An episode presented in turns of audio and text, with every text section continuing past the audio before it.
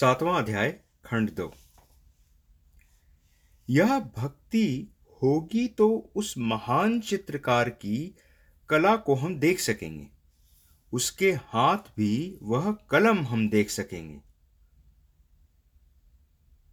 क्या बात कही है? उसके हाथ भी वह कलम हम देख सकेंगे। जहाँ एक बार उस उद्गम के झरने को वह वहाँ के अपूर्व मधुर रस को चख लिया तो फिर बाकी के सब रस तुच्छ व नीरस मालूम होंगे।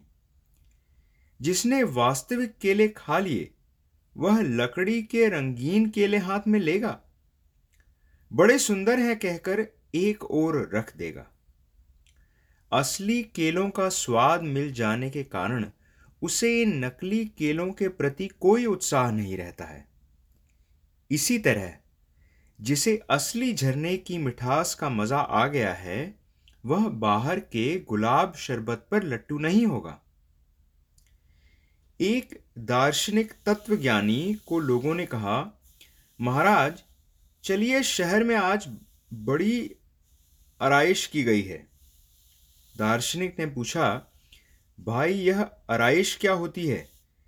एक दिया, इसके बाद दूसरा, फिर तीसरा इस तरह लाख, दस लाख, करोड़ जितने चाहे गिन लो।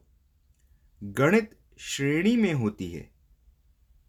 One plus two plus three इस तरह अनंत तक संख्या। संख्या में जो अंतर रखना हो, वह यदि मालूम हो जाए तो फिर सारी संख्या लिखने की ज़रूरत नहीं रहती। उसी तरह, वे दिए के एक के बाद एक रख दिए। इसमें इतना मशगूल होने जैसी कौन सी बात है? परंतु मनुष्य को ऐसे आनंद प्रिय होते हैं। वह नींबू लाएगा, शक्कर लाएगा, पानी में उसे घोलेगा और फिर बड़े स्वाद से पीकर कहेगा, वाह, क्या बढ़िया शिकंजी बनी है। जबान को जायका लेने के सिवा और काम ही क्या है? यह इसमें मिलाओ, वह उसमें मिलाओ। ऐसी चाट खाने में ही उसे सारा मज़ा। बचपन में एक बार मैं सिनेमा देखने गया था। साथ में एक टाट का टुकड़ा ले गया था। मतलब यह कि नींद आने लगे तो सो जाऊँ। पर्दे पर आँखों को चौंधिया देने वाली वह आग मैं देखने लगा। दो ही चार मिनट में उन अग्नि चित्रों को देखकर मेरी आँखें थकने लगीं। मैं अपनी टाट पर सो गया। वह कहा कि जब खत्म हो जाए तो जगा लेना।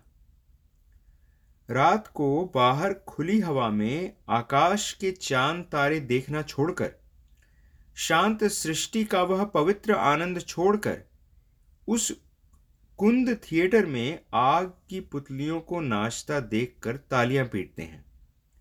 मेरी समझ में ही यह सब न आता था। मनुष्य इतना निरानंद कैसे? उन निर्जीव पुतलियों को देखकर आखिर बेचारा किसी तरह थोड़ा आनंद प्राप्त कर लेता है। जीवन में जबकि आनंद नहीं है तो फिर ऐसे कृत्रिम आनंद खोजते हैं। हम्म। जीवन में जबकि आनंद नहीं है तो फिर ऐसे कृत्रिम आनंद खोजते हैं। एक बार हमारे पड़ोस में टमटम बजना शुरू हुआ। मैंने पूछा, यह बाजा क्यों? तो कहा गया, लड़का हुआ है। दुनिया में क्या एक तुम्हारे ही लड़का हुआ है, जो टमटम बजाकर दुनिया को कहता है कि मेरे यहाँ लड़का हुआ है? नाच, गान, खेल होते हैं, इसलिए कि लड़का हुआ है। यह सब लड़कपन नहीं तो क्या है? मानो आनंद का अकाल ही पड़ गया है। अकाल के दिनों में जैसे कहीं अनाज का दाना दिखते ही लोग टूट पड़ते हैं, उसी तरह जहाँ लड़का हुआ, सर्कस आया, सिनेमा आया कि ये आनंद के भूखे प्यासे बेचारे टिड्डी की तरह टूट पड़ते हैं। क्या यह सच्चा आनंद है? गाना कानों में घुसकर उसकी लहरें दिमाग को धक्का पहुंचाती हैं। आँखों में रूप घुसकर दिमाग को धक्का देता है। इस धक्के लगने में ही बेचारों का वह आनंद सम, समाया रहता है। कोई तमाकू कूटकर उसे नाक में घुसेड़ता है। कोई उसकी बीड़ी बनाकर मुँह में खोसता है। उस सूंघनी का या उस धुएँ का धक्का लगा तो मानो उन्हें आनंद की गठरी मिल जाती है। बीड़ी का ठूंठ मिलते ही उनके आनंद की सीमा नहीं रहती। टॉलस्टॉय लिखते हैं, उस सिगरेट की खुमारी में वह कभी किसी का खून भी कर डाले तो आश्चर्य नहीं। वह एक प्रकार का नशा ही समझो। ऐसे आनंद में मनुष्य क्यों मस्त हो जाता है? क्योंकि उसे वास्तविक आनंद का पता नहीं है।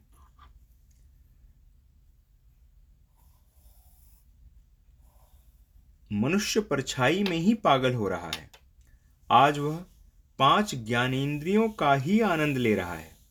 यदि आँख इंद्रिय उसके न होती तो वह चार ही इंद्रियों का आनंद संसार में मानता कल को यदि मंगल ग्रह से कोई छह इंद्रिय वाला मनुष्य नीचे उतर आए तो ये बेचारे पाँच इंद्रियों वाले रोने लग जाएँगे व कहेंगे कि इसके मुकाबले हम कितने दीनहीन हैं।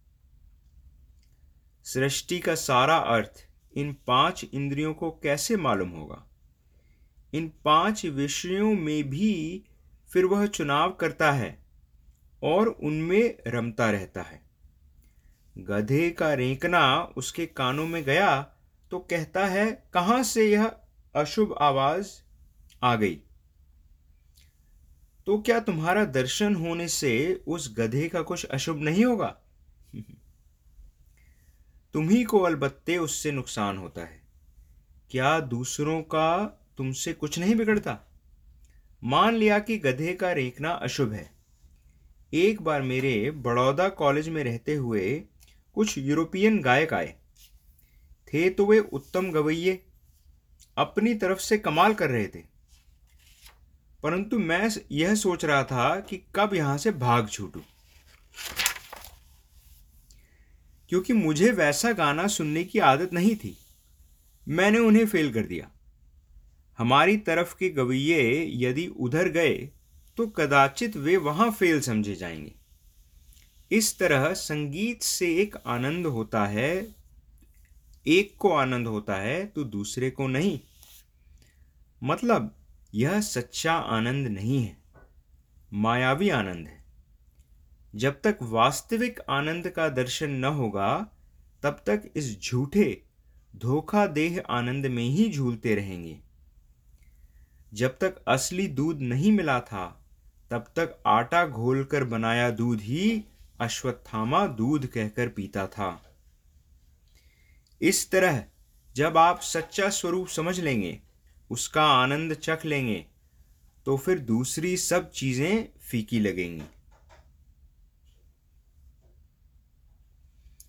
इस आनंद का पता लगाने के लिए उत्कृष्ट मार्ग है भक्ति। इस रास्ते चलते चलते परमेश्वरी कुशलता मालूम हो जाएगी। उस दिव्य कल्पना के आते ही दूसरी सब कल्पनाएँ अपने आप विलीन हो जाएँगी। फिर शुद्र आकर्षण नहीं रह जाएगा। फिर संसार में एक ही आनंद भरा हुआ दिखाई देगा। मिठाई की दुकानें भले ही सैकड़ों हों परंतु मिठाइयों का प्रकार सब में एक सा होता है। सो जब तक असली चीज़ हाथ न लगेगी, तब तक हम चंचल चिड़िया की तरह एक चीज़ यहाँ की खाएँगे, एक वहाँ की। सुबह में तुलसी रामायण पढ़ रहा था। दिए के पास कीड़े जमा हो रहे थे। इतने में वहाँ एक छिपकली आई। उसे मेरी रामायण से तो क्या लेना देना था? कीड़े देखकर उसे कितना आनंद हो रहा था। वह कीड़ों पर झपटने वाली थी कि मैंने जरा हाथ हिलाया, वह भाग गई। परंतु उसका ध्यान एक सा था कीड़े की ओर। मैंने अपने मन में कहा, तू इस कीड़े को खा लेगी? तेरी जबान में लार टपकती है। मेरी जबान में लार नहीं टपकी। जिस रस का आनंद मैं लूट रहा था, उसका उस बेचारी छिपकली को क्या पता? वह रामायण का रस नहीं चख सकती थी। इस छिपकली की तरह हमारी दशा है। हम नाना रसों में मस्त हैं। परंतु यदि सच्चा रस मिल जाए तो क्या बहार हो?